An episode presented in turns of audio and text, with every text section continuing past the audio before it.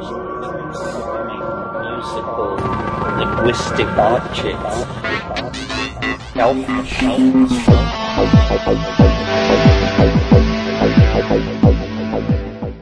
Greetings from Cyberdelic Space. This is Lorenzo, and I'm your host here in the Psychedelic Salon.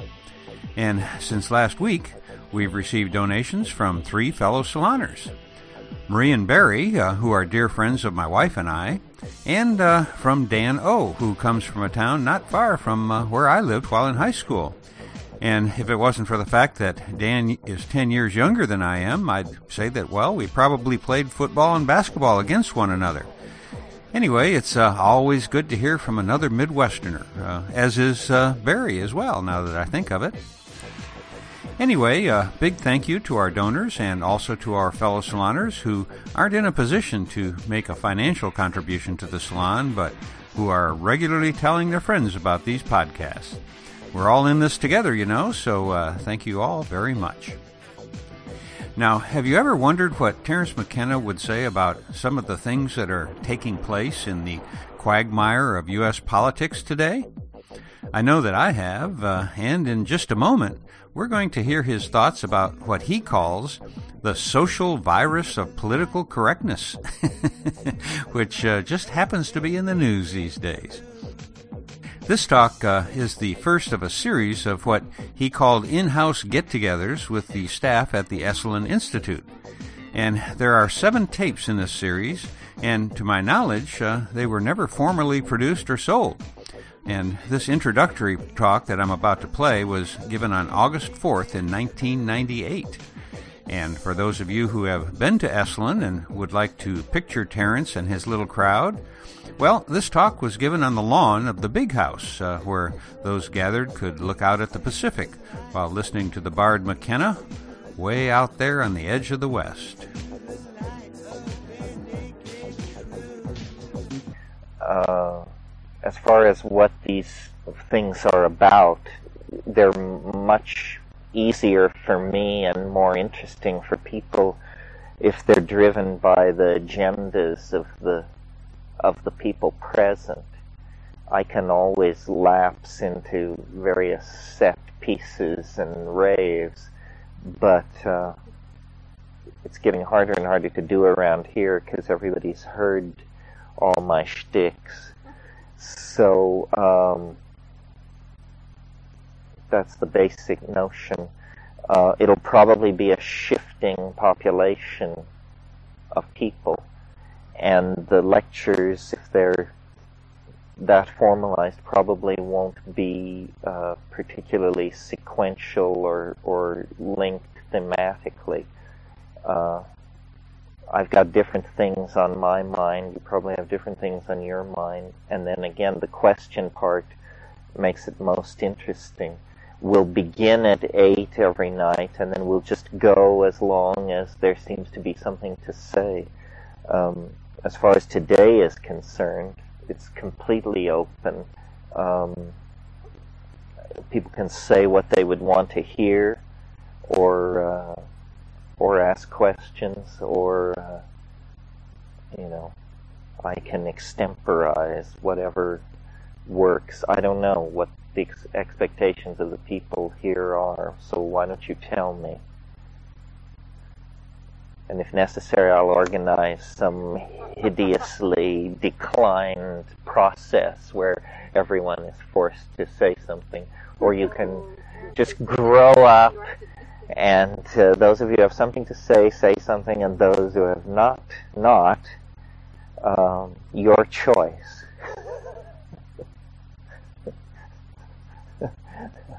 Jump into the fray, save a friend. Yeah, sure, I can talk about that. Uh, I mean, I've been thinking, I guess, more about my own philosophy because. Uh, I've been in the past couple of years had had more negative attention than I ever had before. I mean, it wasn't overwhelming, but those of you who are on the novelty list know that there were some fairly ugly catfights over the higher mathematics of the time wave, and uh, And so I got to used to thinking of myself as something which needs to be defended. Um, so that was interesting. Also, I don't know whether it's that I'm getting older or that the society is taking a sort of different developmental turn, but uh, I find lots more of what goes on seems uh, not only idiotic, but sort of personally irritating and confrontative. And so I find myself, at least in my mind, going through a lot of kvetching and grinding about uh, about the situation in terms of public discourse and the search for truth and understanding. Uh, it's become uh,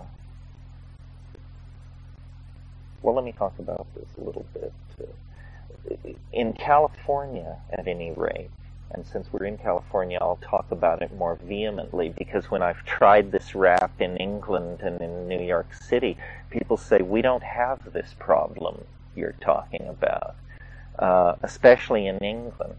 And basically, so what I've identified is a kind of social virus of political correctness generated either north or south of here, a couple of hundred miles.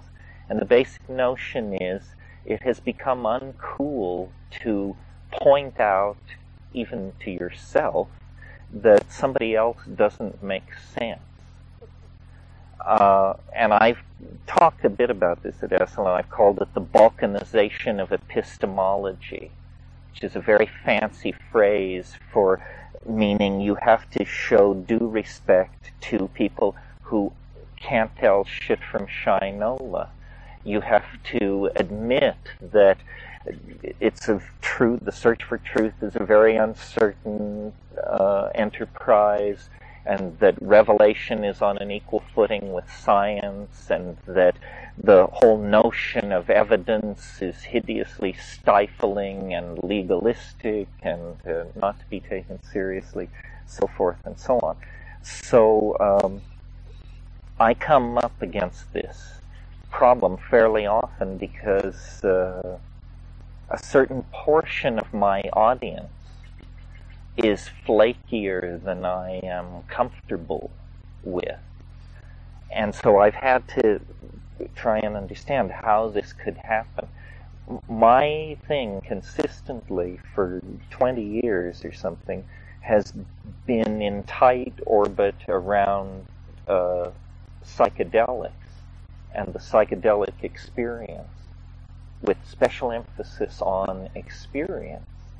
That it's not a philosophy, it's not a revelation, it's not a lineage, it's not a teaching, it's an experience and how you obtain it is quite simple. You know, you ingest a plant or a substance. It's not about uh, you know dietary prohibitions, celibacy, obedience, constancy, moral worth. None of these things enter into it. It was this very simple method, and I always the reason I was so keen for it was because when I was growing up and in my youth, I was very interested in the idea of the paranormal, of the miraculous. Uh, and I remember one of the early things I read was Rockcliffe's 19th century study, Illusions, Extraordinary Illusions and Delusions of the Supernatural and the Occult, which lists you know, ectoplasm, crowd hysteria, mesmerism, Ouija boards, all these things are discussed in their turn. Uh, but my so my fascination was with the weird and the fringy and the even the occult and the frankly magical and the heretical. But my method was always scientific. It was never to believe these things uh, unquestioningly. It was always to take A.E. Waite's Book of Ceremonial Magic and, you know, collect rosemary and steal the proper instruments from the village rectory and, uh, you know, save the host and then attempt the conjuration. And then if it fails, put a check mark after uh, medieval ceremonial magic, uh, you know, does not compute and, and move on. So I, I grew up in a small town in a very isolated situation. And I, and nothing about this seemed strange to me. This method of approaching uh, the occult, and I read J.B. Rhine, and that was all about statistically gathering data and so forth and so on. Well, somewhere along the line, and some people, interestingly, have suggested, both to me personally and then I've seen it in print, that these very substances and plants that I'm so keen for have somehow had on the mass mind the effect of uh, generally softening heads so that uh, epistemological rigor has broken down and rules of evidence have been compromised. And now every half baked intuition can come flooding through, and as long as it has its coterie of bleating adherents, it will take its place, uh, you know, in the great yellow pages of American Revelation as part of the spiritual smorgasbord. Well, I, I abhor this argument because the whole point with psychedelics was to cut through the programming and the cant and the propaganda of culture to true truth, real reality, uh, not to just in- initiate an era of intellectual permissiveness where uh, uh, everything in the spiritual marketplace was placed on the same pedestal as Euclidean geometry. And, and in a way, this is what has happened. So I'm interested to understand what went wrong. And, you know, I don't know if anything can be fixed anymore, but it can be fixed in my own mind if I understand it. Um, it, it began this devolution of the discursive environment with a healthy skepticism of science. There had been too much science, and uh, science had thrown out too many babies with the bathwater. I'm talking approximately the time of the birth of the human potential movement and the coming on of LSD and all that. What was happening in science at the same time was people were building atom bombs or they were propounding behavioral psychology, ratomorphic theories of behavior. It was a great era of the triumph of reductionism and so forth. And so a whole lot of people wrote deconstructive books and essays about science and trying to link it back to the spiritual and successfully, in my opinion. Probably the most dramatic of these books was Thomas Kuhn's book. Probably most of you have read it, The Structure of Scientific Revolutions, where he offers the, for the time, startling proposal and then proves it that modern science is actually based on very woo-woo revelations, spiritual encounters with aliens, people who had uh, visionary dreams, and so forth, uh, and that the story science likes to tell about how it does its work, which is you take your colleagues' earlier work, you carefully check the facts, you perform experiments, you advance the theory by incrementally advancing hypotheses, which you carefully test, and that's the story you tell once you have the beast dead in the boat. But the real experience of dragging one of these things out of the water is much more dramatic and hair raising and chance taking. And for instance, we know now that Gregor Mendel when he did his experiments with sweet peas, that if he had actually been rigorous in his observations, he would have missed the laws of genetic segregation. The sweet pea doesn't uh, quite perform in the theoretical way that Mendel's notebooks seem to show. What he did was he rounded up and rounded down because he already had an intuition that the recessive gene would have uh, a certain mathematical characteristic. So he played with the data, data to make the theory right. Well, then it turned out it was right. Uh, but rarely can you play this game and get away with it the way he did. So as acid came on in the early late 50s and early 60s, and as science reached its most uh, reductionist and obnoxious uh, crescendo, there was this healthy skepticism of science. It had gone too far. You know, it was producing atom bombs, but not giving us a social psychology or a or a theory of psychoanalysis or anything like that that we could really uh, use. That seemed to be coming from the underground. Uh, what was wrong with uh, science? Well, um, I don't want to spend a lot of time on this, but just as an aside, if you're interested in it, I think it had become too dependent on um, on probability theory, on statistical analysis, on certain assumptions in the way it did its mathematical bookkeeping uh, were not apparent to the second and third generation of scientists working in this manner.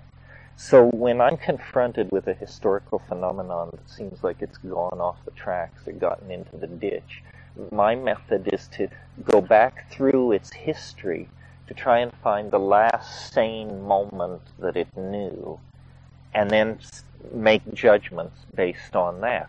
Well, I think if you analyze science in that way, uh, the last, the, the basic idea of science before the rise of probability theory is science is the idea that human beings can uh, understand nature not relate to it, not ritualize it, not worship it, but intellectually encompass it somehow through modeling. And um, and the when you try to do this, a rule that quickly forces its uh, limitations upon you is, uh, and it's very basic to the Western mind, is this thing formulated as Occam's razor. William of Occam was a 14th century philosopher who founded a point of view called nominalism. But the thing that Occam said that is germane for this argument is he said it in Latin, and there's different arguments about exactly what he said, but here's the boil down. What he said was hypotheses should not be multiplied without necessity. Or, to further boil it down, keep it simple, stupid. Or, halfway between these two points, the sim- in all situations, the simplest adequate explanation should be preferred. So see what this is? It's also sometimes called the principle of parsimony. Parsimony being the simplest and most elegant way of doing something. So it's the principle of parsimony that the simplest adequate explanation should always be preferred. This is a great idea. I don't think you will get into trouble with this idea. And to sort of close the loop generated by Jim's question, uh, this is where the reaction to science has gone wrong. The principle of parsimony is now lo- no longer now intuitively grasped by other people. In other words, when you sit down at the table in the dining room to talk about the universe with people, you cannot be sure that if you mentioned this idea, whether you called it Occam's razor, the principle of parsimony, or you just explained what it meant, you can't be sure that it would have any intellectual force with people. Somehow people have moved into a Baroque or even Rococo phase in their model building, and they have no problem uh, uh, adding on incredibly improbable and illogical uh, bells, whistles, curlicues, filigrees, fleur-de-lis, paisleys, and what have you, uh, to their thinking. And uh, it's it's uh, it's a problem. It's a problem for everybody in society. What puzzles me is it offends me that psychedelic people are um, susceptible to this because it seems to me we're the last people who should be susceptible to this. We have no need of spiritual illusions because we have access to spiritual realities through the substances and the plants. So why should we, least of all, why should we buy in to all these unanchored, woolly, fluff-headed ideas that are being pushed in the spiritual marketplace. The only answer I've been able to come up with is simple proximity. That by the rest of society, we have been lumped in with these people, and they move freely among us, uh, easily detected, but rarely ostracized. Uh, our own tolerance has become uh, our weakness. Uh, and it's this weird political correctness where people do not say what you just said is preposterous. It makes no sense whatsoever. This is just thought so ungenerous of spirit to point out that someone makes no sense at all. it's that their feelings, I think, have become preeminent in the value system. It's more important not to hurt someone's feelings than to let them walk around with a head full of crap. So, uh, having identified this as a problem and having never been terribly sensitive to other people's feelings anyway, I was a good person to uh, send to the ramp. The the but the consequences of this are not good. In other words, if we really want to build a um, a sane and caring world, we can't do it uh, based on illusion, uh, unanchored thinking, and just plain silliness. It's very hard you know, the world is in the hands of very hard-eyed and practical people. They have learned that by owning the planet, you can make money. They are not going to easily step away from the wheel. They are going to have to be presented with an overwhelming argument or circumstance for them to go quietly into retirement. And by vitiating the thrust of critical thinking with this cult of generalized political correctness, uh, we weaken our case for uh, a new way of, of running the world. In fact, it be, our, our entire political phenomenon becomes a case against relinquishing the relinquishing of power by the old order. So, you know, I've tried to put this in a very general form without naming names or goring anybody's particular ox because I don't think it's a good idea to then move on to the Inquisition and drag each practitioner forward and, uh, you know, with fire and lance uh, separate the, the dross from the gold. But in a sense, I think this needs to be done uh, internally. Uh, and uh, it's a strange thing. It's very complicated. Uh, part of the problem, and we've talked about this in the past, is that the media is a system for amplifying the trivial and the absurd.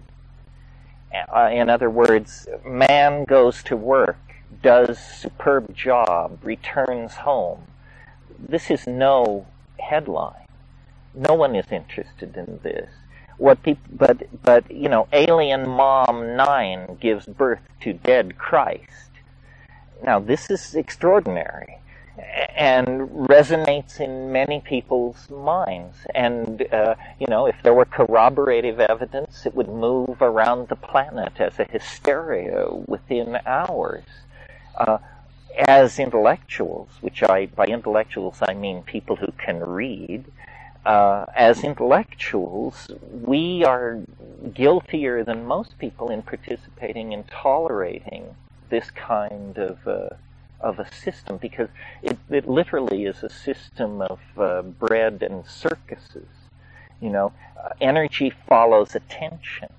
Therefore, if attention's focus can be trivialized, uh, those who work in the background of social consciousness are completely unobserved. Uh, so, uh, and what can be done about the media why does the media behave this way and what can be done about it? Well, the media amplifies trivia because trivia sells. And ultimately, you know, it's hard not to reason back to one's own guilt. Ultimately, it is the childishness and self-indulgence and muddle-headedness of each one of us that allows this entire system to come into existence. This system of com- commodity fetishization, uh, uh, objectification of social value, uh, the marketplace of ideas, the idea that everything can be put into an economic model uh, and value, and then our appetite for uh, uh, pop culture, which is essentially uh, an arena of uh, propagandization, brainwashing, and brand consciousness establishing. And it's weird how everyone, and I include myself in this, issues themselves uh, uh, an exception to the felt moral obligation to have nothing to do with this stuff. I mean, you know, you can be sitting with people of great intellect and uh, intelligence, and then somebody will say something so absolutely bonehead lame the the entire illusion of any intellectual class or class of exclusive understanding completely dissolves you know, if someone tears off to a sale at Barney's or something like that. Um, there's there's no end to it. And then in the ideological zone, which I keep being drawn back to talk about, but which I sense is the dangerous area. In the ideological zone, there's just all kinds of unexamined, shoddy intellectual goods on the market. Rupert and I, Rupert Sheldrake was here a few weeks ago helping launch a new book that we wrote with Ralph Abraham. And we were talking about this, and he said what we need to do is establish an ideological consumer reports where you would publish each month and you would analyze these ideologies in columns, and one of the columns would be requires any special conditions. And so, for instance, if a theory required uh, a, a unobserved 12th planet, you would put that in the column. Then you would say evidence of special condition, none. And then you would move on, and by this way you would rate, and then people could buy in the intellectual uh, marketplace with a little more confidence. Of course, this is a parody, it's a satire. What is it a parody of? It's a parody of people's inability to perform this function for themselves. The, the last time I was here, the discussion turned toward uh, neoteny.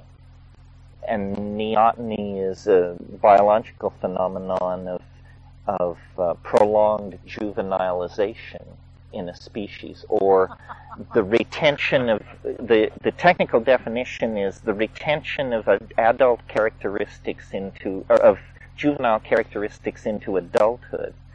And primatologists studying human beings have been at pains to observe that uh, many things about us are infantile when we look at other primates. For instance, our hairlessness. All primates are born hairless, but we alone retain that characteristic throughout most of life.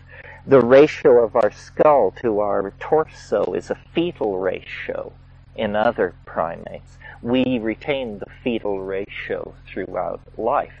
Well, I what we talked about last time was uh, how culture, evolution has carried this process to a certain level, and then culture seems to step in to put the nails in the coffin to completely neotenize you. And so we have, uh, you know, 65 uh, year old men running around in sweatpants and Nike running shoes, and everybody having their butt tucked and their tits pumped, and all of this. Well, what is this? This is a culture of youth.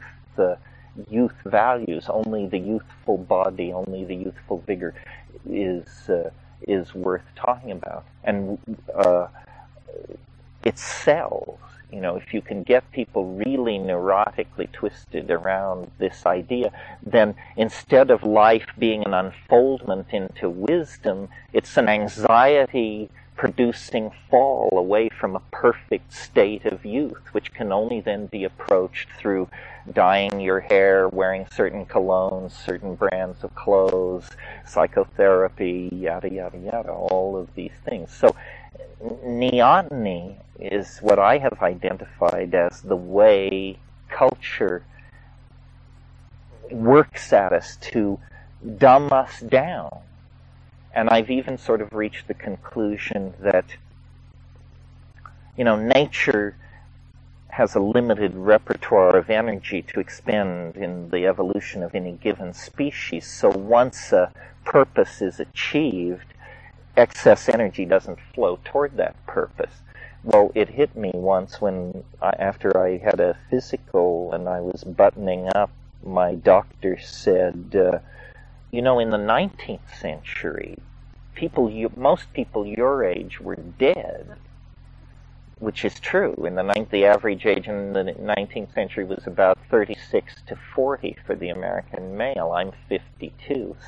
A lot of people are outliving their culture, and in you know, if you're if you're intelligent and you live past 40, you will outgrow your culture. I mean, some people may do it sooner, but you have to be a complete idiot to just buy in at 55, at 60, at 75, at 80. You know, what are you still going to be doing? Uh, expressing homophobic views, voting Republican, and worrying about the A, B, and C's of uh, phony reality? I mean, most people get to a place where they just see it's a bunch of crap, you know?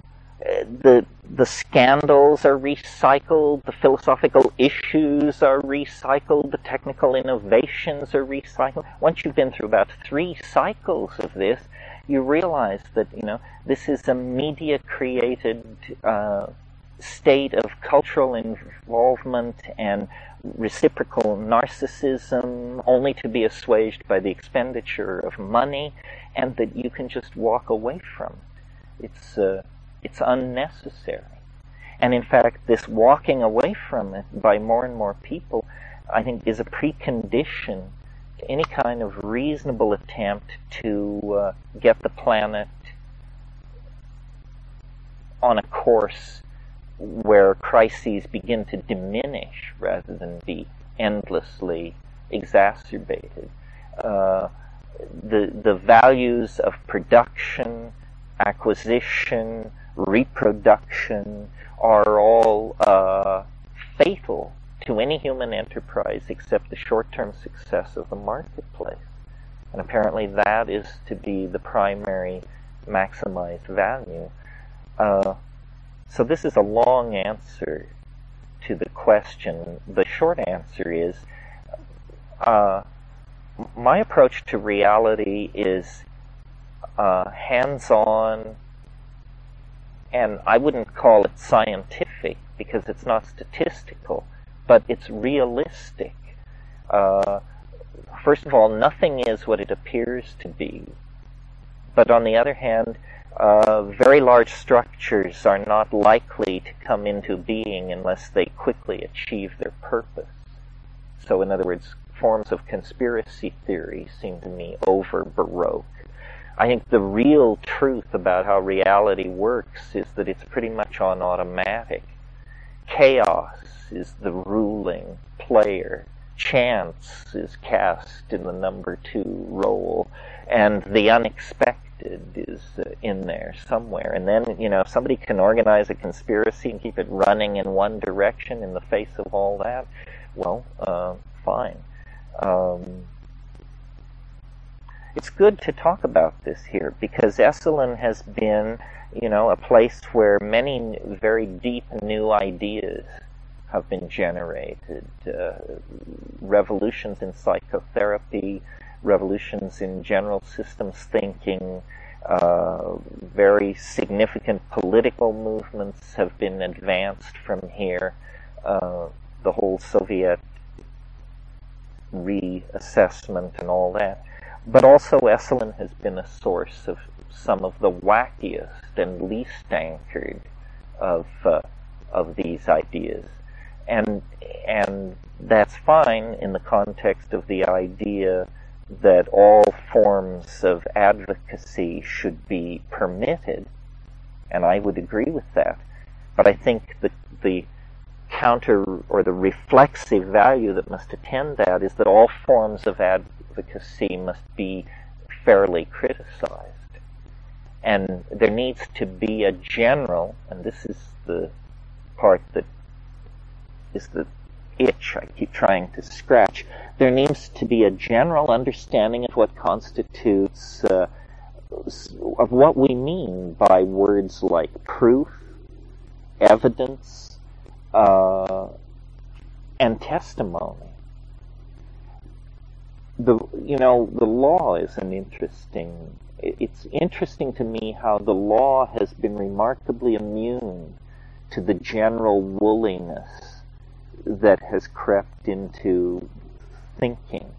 Uh, it is if you commit murder that the grays made you do it is not defensible.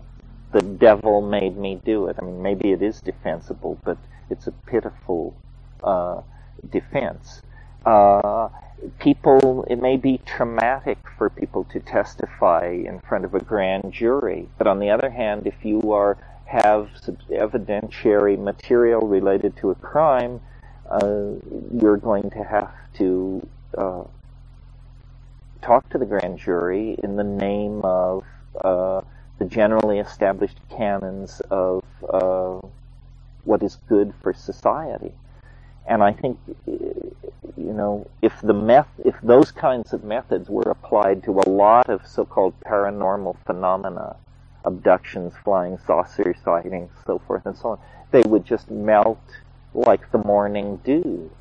It's the uh, it's the inability to subpoena testimony and explore contradiction that makes this stuff at the second, third, fourth, and fifth retelling seems so compelling. And then one other aspect of all this, and then we can go on to something else, and that is we seem to be very naive about the nature of communication and how 95% or 99% of what moves around is unsubstantiated rumor based on uninformed opinion. I mean, you know, we sit here with the assumption that we're all in the same universe, more or less, and that we're all experiencing the same reality, more or less. But this is just a polite fiction. I mean, if if we were to go around this circle and instead of telling your name and your professional occupation, you were uh, asked to explain how a common household device works. So for you, the television set, for you, the Osterizer, for you, the thermostat, for you, the furnace. I think we would largely discover that if anything past the most trivial level, it just turns into elves and goblins out there. Uh, I mean, we're hardly different from New Guinea Highlanders. Uh, and we call, we think we understand. Everybody's model works for them, even if they think, you know, that it's hemoglobins in your blood that run around carrying oxygen, uh, because they heard it that way in second grade. Uh, so this is sort of a terrifying thought to contemplate that the actual understanding of reality is held in our species as a kind of diffuse cloud of expertise, but when you try to tease it out from any given individual in the cloud, you, you find just just a cartoon is what you actually find. You know, if you read Ulysses, James Joyce's masterpiece, a lot of what's going on in in uh, Leopold Bloom's head as he wanders around Dublin are crack-brained understandings of technical devices, how he thinks the electric tram works, how he thinks about the odds uh, in the horse race, how he thinks about how the sewer works, and it's all uh, absolutely cartoon-like fairy tales about reality. Well, if we don't understand things as simple as can openers and TV sets, then what is our real grip on phenomena like representative democracy? Or the healthcare delivery system, uh, or the theory of evolution and molecular genetics. Uh, you know, it begins to get pretty, uh, pretty scary out there. So all of these things taken in stride um, lead me back to the conclusion that the way to investigate reality is carefully, with intellectual consistency, seek the weird, seek the bizarre, seek the edge, but understand that uh, uh, you can only rely directly on your own experience, the conclusions you draw from it, and mathematics. And anything which comes down the collective epigenetic telegraph is so shaped by the cultural mind that it, none of it can be trusted. All of it serves hidden agendas of salesmanship, marketing, propagandization, uh, glamorization, fetishization. In, other words, nothing can be taken at face value. Nothing is what it seems. And if you move through reality like that, testing as you go, uh, I think you know there's not a great deal of danger of going over the edge. In my own experience of doing that, the only interesting thing I found that transcended the mundane was psychedelics but I'm perfectly willing to admit that one life may not be enough. And maybe if I'd gone to Paraguay instead of Nepal, or maybe, you know, I would have found something. But I do believe induction, induction, if not prosecuted too far, can be helpful. What do I mean by induction? If you meet 20 bankers and they all are jerks, you may be reasonable in forming the supposition that the 21st banker will be a jerk. You may be wrong, but the force of presupposition uh, is with you. So, uh, induction, deduction, and experiential confirmation. What's not a good thing, I think, is buying in on hype or charisma. Hype is when somebody says, uh, ex NASA scientist so and so says this about pro bono proctologists from nearby star systems making late night house calls in North America. Uh, when you hear somebody lead with credentials, ex NASA scientist, I used feel like I should reach for my revolver. How many ex-NASA scientists are there around with crack-brained ideas? And is this why they're ex-NASA scientists? Because they had to be let go because their belief in 13th planets, uh, higher dimensional gods on the face of Mars and so forth and so on uh, interfered with them doing their job. Uh, anyway, that's the answer to the question with all the footnotes and bells and whistles. As you can tell, I'm mildly agitated about this. And it's, it's a personally troubling thing to me because, uh, well, because as I said, part of my audience is part of the problem.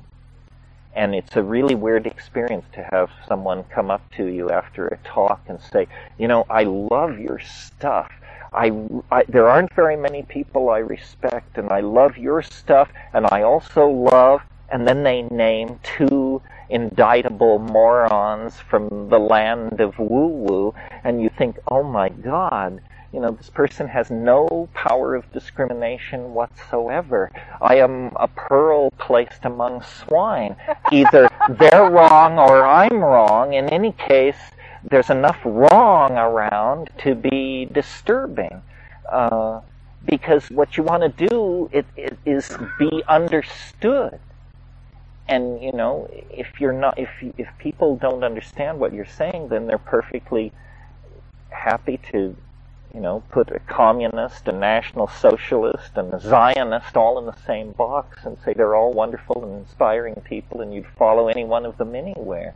What kind of a statement is that? These things are in direct contradiction. And, um, you know, the, the reason I feel like the psychedelic position occupies the philosophical high ground is because it does not require belief. I mean, we like doubters. Doubters are the favorite fodder for the psychedelic experience. You know, those people who say, "Oh, you, you drug people, you don't know what you're talking about." You know, give me a scotch and soda. That carries me about as far as God intended the human mind to go. And then you say, "Look, great, love your attitude. Here's some DMT. Smoke it, and then see what you think." Uh, with ideologies, you can't do that.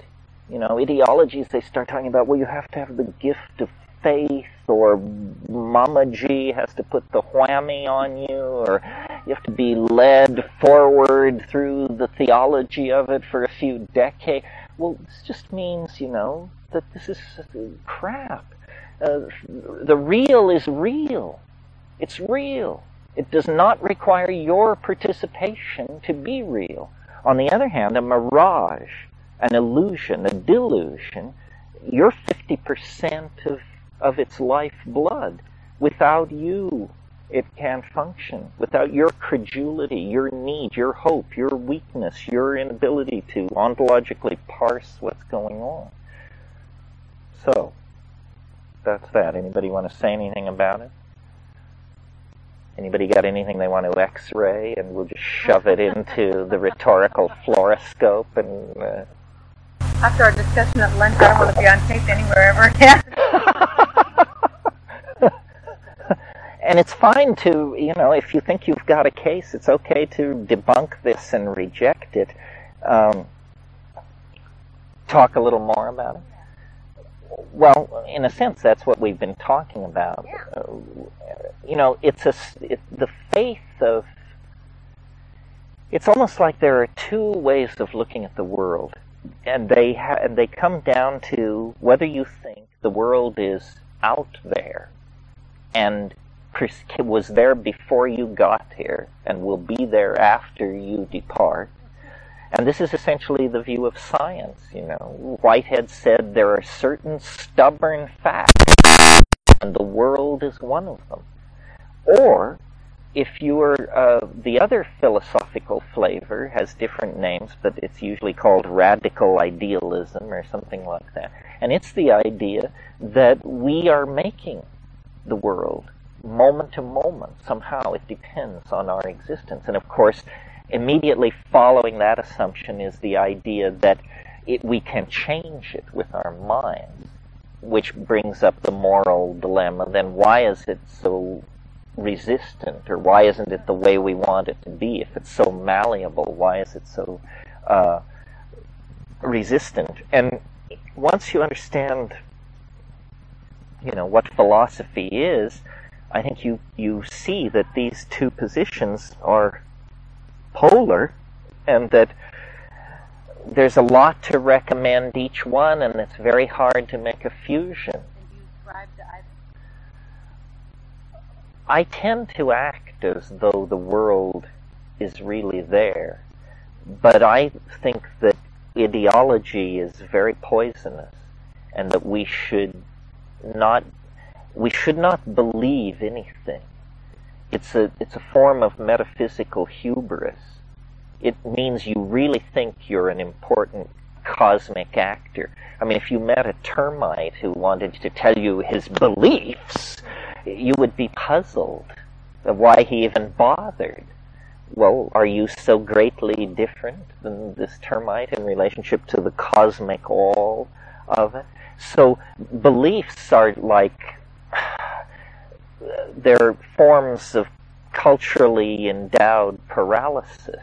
You know, I believe in the democratic individual. I believe in the resurrection and the life. Well, so what? We don't care. What we want to know is what can we reach through examining the evidence and applying inductive and deductive uh, approaches to it. I, I, you know, we've talked about this before, but some people think that what life is about is looking for the good ideologies. We want good ideologies, not bad ideologies. But it, I think the history of the 20th century is trying to show us, is shouting to us, in fact, that all ideologies, that it, the ideology itself is a betrayal of being uh, you know, certainly fascism, when carried to its logical extremes, seemed quite unappealing. The Holocaust and so forth. How then is it that the countervailing idea, which people of moral, morally felt obligation were moved toward, produced nearly equal, if not equal, horror? You know, socialism you know, you didn't, I mean, different people died for different reasons, but you had the same thing camps, secret police, the knock on the door, the uh, godlike bureaucrat, the indomitable state, on and on and on. So it, lo- it looks to me like ideology is one of these neonatal behaviors that culture downloads on us. In other words, belief is for kids. It's a fairy tale. Marxism is no different than a belief in the Easter Bunny. Uh, probability theory is no different than a belief in the Easter Bunny. Everybody needs to get a grip on the uncertainty of the intellectual enterprise. I mean, this is what, if modernism is worth anything, then it should carry us to a sense of the fragileness of knowing. You know, there are no Platonic archetypes. Gödel showed that simple arithmetic is fraught with uncertainty. Things that we thought were so writ in adamantine that they could never be questioned, like the second law of thermodynamics, turns out to be written in sand. It's just somebody's opinion. It applies locally in some cases, sometimes. Uh, so the way to live with a mind in the world, with a human mind, in the world, is not to believe things. That's childish. It's it's uh, it's uh, undignified. The thing to do is to build models and to call them that. Call it model building. And why? Because the implication is if you exceed your model or if the thing you're studying has dimensions your model can't encompass, throw the model out. You don't, round up everybody who's against the model and send them to the wall because God revealed the model. Uh, this would be the usual method of uh, of acting. No, then you have provisional, ever-changing uh, relationships to the world. Another way of thinking about this is uh, that what ideology tries to do is create closure there's something in the human mind. We want to finish the crossword puzzle. We want the good guys to win. We want the equinox to happen against the same pattern of fixed stars. In other words, uh, we want order. Worse than that, we want narrative. But this again is childish. The world is not a bedtime story. It is not a narrative. It does not have white hats and black hats. And so part of this growing up thing, or growing beyond culture, or de-neotenizing one's psyche, is to accept uh, lack of closure. You know, that it, it, it doesn't come to an end. It never makes sense. There is never the moment of resolution. We want it. We want it. We deserve it. But it ain't in the cards.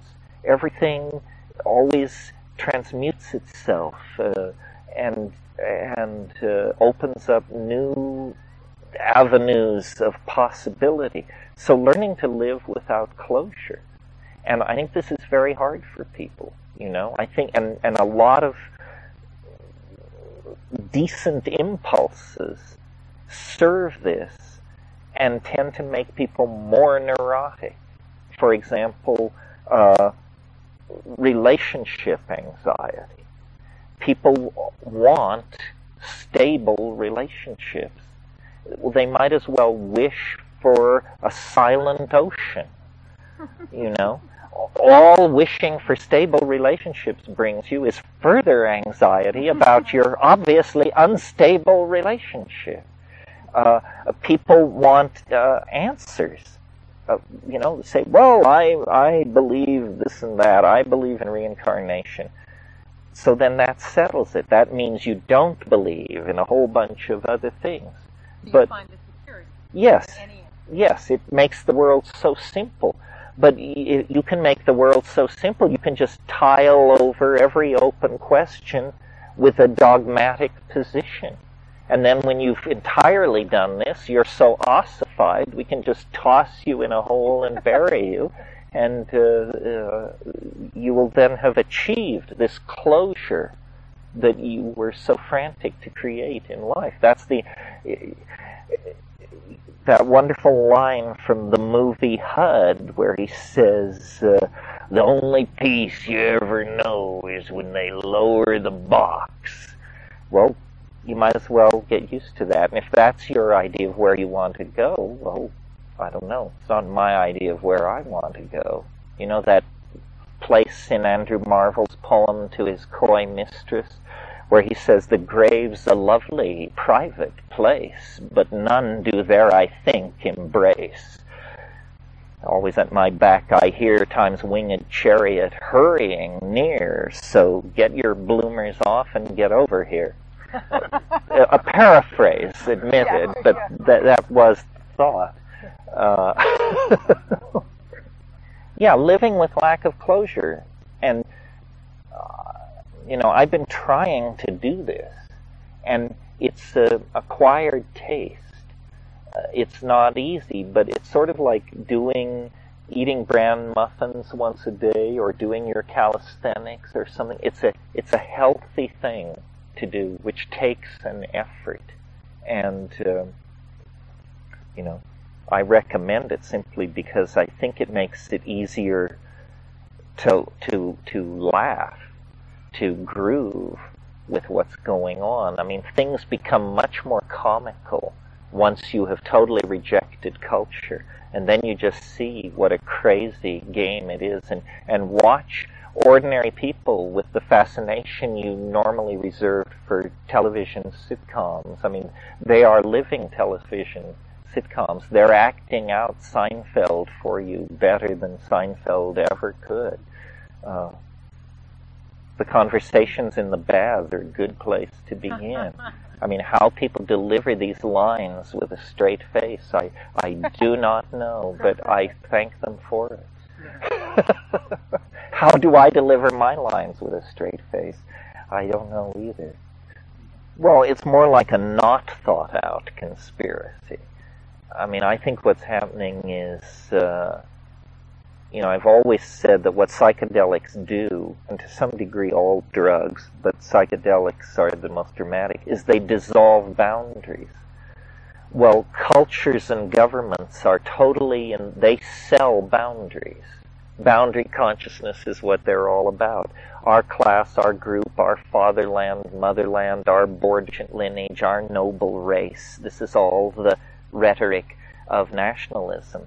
And, uh, and so governments, whether a socialist state, an industrial democracy, a theocratic state, they can all get together on one proposition that drugs are just terrible, terrible things because they erode loyalty to the myth, the, the societal myth. That's one reason, a pretty abstract social engineering reason. And the other reason is for at least the past 500 years, drugs, by different names, but drugs have been the one of the largest money earners ever brought into the marketplace. Uh, where is the CIA going to get a quick billion dollars or two off budget if they have a sudden need to topple an unfriendly Middle Eastern government? It, well, it's called taking a flyer on drugs. Uh, it's very clear that in the 60s, uh, China white heroin was used as a as a social engineering drug in the American ghettos because every time you let in a lot of heroin, the political rhetoric in the ghetto fell to a murmur. It was it was directly related to how loaded people were on these completely dulling sedative drugs. Well, then, when the geopolitical game slipped from the control of the U.S. in one area of the world and we were run into the ocean in Vietnam, suddenly the world heroin supply was in the hands of the imams in, in Iran, and the brown tar Iranian heroin uh, became a drag on the market, and suddenly cocaine became the chic drug in the American ghetto, and that was because the CIA could just open certain taps and close other taps and bring uh, this stuff in, and it made them a lot of money. I can remember, you know, there was a period uh, in the in the mid 70s to mid 80s where hashish just basically disappeared from the underground market. It was unknown uh, in quantity. And then when the Mujahideen began to struggle against the Soviet Union in Afghanistan, suddenly you could get uh, 100 kilo lots of hash un unbroken from how it's sold in the markets in Peshawar. So you could see it had not been concealed in any ordinary method. No, it had been drawn up to Pier 9 in San Francisco and unloaded with forklift trucks because the CIA wanted the Mujahideen to have a bank account so they could pay for weaponry, and they knew that hash wasn't a problem anyway. You're listening to the Psychedelic Salon, where people are changing their lives one thought at a time. Before I say anything else, uh, well, I've got to ask if you are as impressed as I always am when, right in the middle of a long extemporaneous answer to some question, that Terence can, uh, well, right out of the blue, begin quoting some obscure, uh, at least to me, obscure poem. I wouldn't be so impressed if Terence had known the night before what questions were going to be asked and was able to prepare his answers. But to just jump into a poem right along with his regular train of thought, well, that simply blows me away. What a wonderful mind he had. Now, is it just me, or did Terence sound like he was getting a little pissed off here about fuzzy headed thinkers? While there aren't many examples of it in these talks of his, there were a couple of times when I saw him go on a, well, a rather, angry rant about something or other. And in my opinion, at times like that, he wasn't somebody that you wanted to get into an argument with. but those were very rare occasions, and uh, most of the time he came across as a really nice guy. For me, however, one of the most important things that Terence said in this talk was that we should just get used to the fact that there is never going to be any closure in our lives. Let me illustrate that with a little example. For just a minute here, uh, no matter what your current political belief may be, put yourself in the mind of uh, somebody who, about a year ago, would have been identified as a Bernie bro. In other words, a uh, Bernie Sanders kind of person politically. Now, take that mindset back to the days of Little Bush and the war that he launched on Iraq. Then think how grand you thought it would be one day to just get some closure about what was going on in the White House. Now think of the Obama years and his drone attacks on women, children, and old people, and think about how much we wanted closure from that insane behavior.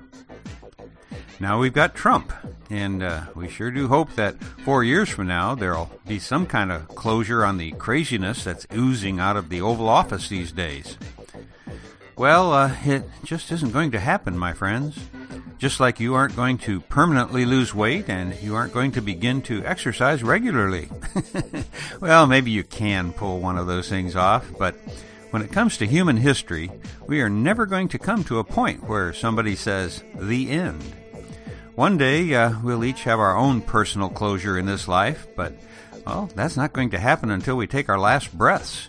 So, I don't know about you, but I'm not looking for closure anytime soon. Now, before I go, there is one more thing that I want to let you know about.